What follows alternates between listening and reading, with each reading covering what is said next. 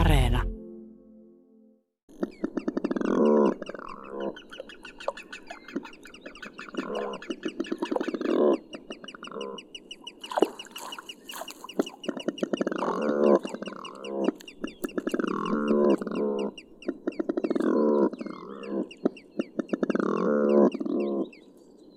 Uivelo-koiras on tyylikäs ilmestys, vesilinnuistamme kauneimpia. Sen höhnys on pääosin valkoinen, mutta nokan tyveltä silmän ympäri kulkee musta laikku.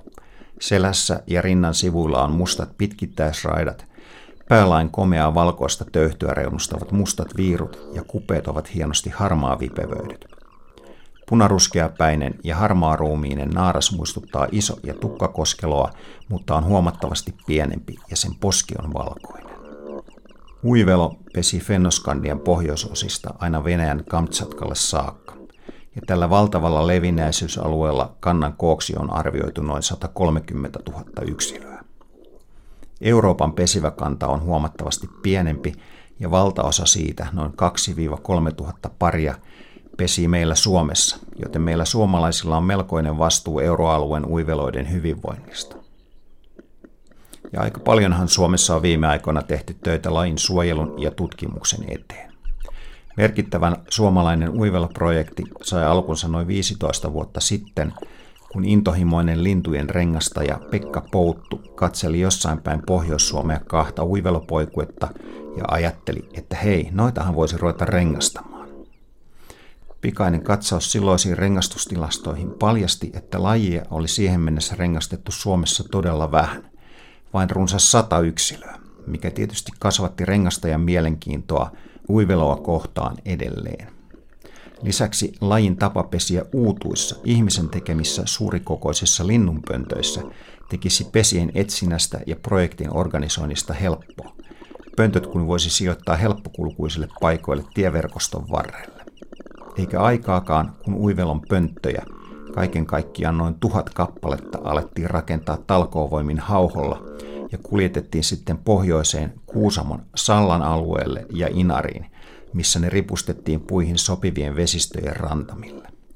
Kaikki, jotka ovat ripustaneet linnunpönttöjä omalle pihalleen, voivat kuvitella, kuinka valtava urakka on ollut tuhannen isokokoisen pöntön rakentaminen, kuljettaminen ja ripustus sopiviin paikkoihin. Onneksi Pekan apuna oli suuri joukko vapaaehtoista talkootyövoimaa. Uuttujen saaminen puihin oli tietysti vasta projektin alku, ja varsinainen työ on ollut rengastaa ensin hautovat naaraat ja sitten vastakuoriutuneet untuvikot pöntöistä. Työ ei ole aivan helppoa, sillä poikaset ovat pesäpakoisia, eli viipyvät kuoriutumisen jälkeen pesässä vain noin vuorokauden, ennen kuin emo houkuttelee ne maailmalle rengastajan ulottumattomiin. Ja kun poikuet kuoriutuvat kymmenissä pöntöissä varsin yhtäaikaisesti, riittää rengastajilla kiirettä pönttöjen tarkastamisessa. Tällä hetkellä näitä 1000 uivelon uuttua kiertää pesimäaikana kymmenkunta rengastajaa avustajineen. Lähes 15 vuotta kestänyt rengastustyö on nostanut Suomessa rengastettujen uiveloiden määrän 100–8 000. Uutta tietoa on saatu nimenomaan naaraiden elämästä, joita päästään kontrolloimaan pöntöiltä vuosi toisensa jälkeen. Tiedetään esimerkiksi, että vanhimmat naaraat ovat yli 10-vuotiaita ja että ne ovat pönttöuskollisia eli palaavat samaan pönttöön pesimään vuosi toisensa jälkeen.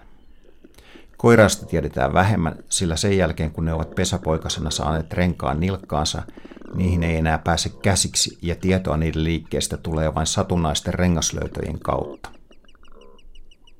Tämän perustiedon karttumisen lisäksi tästä valtavasta uivelon pöntötysprojektista on ollut muun muassa se hyöty, että sekä uivelon että muidenkin kolopesijöiden pesimismahdollisuudet ovat lisääntyneet suuresti alueilla, joilla muuten olisi huutava pula sopivista pesäpaikoista, joita ovat lähinnä vanhat palokärjen kolot.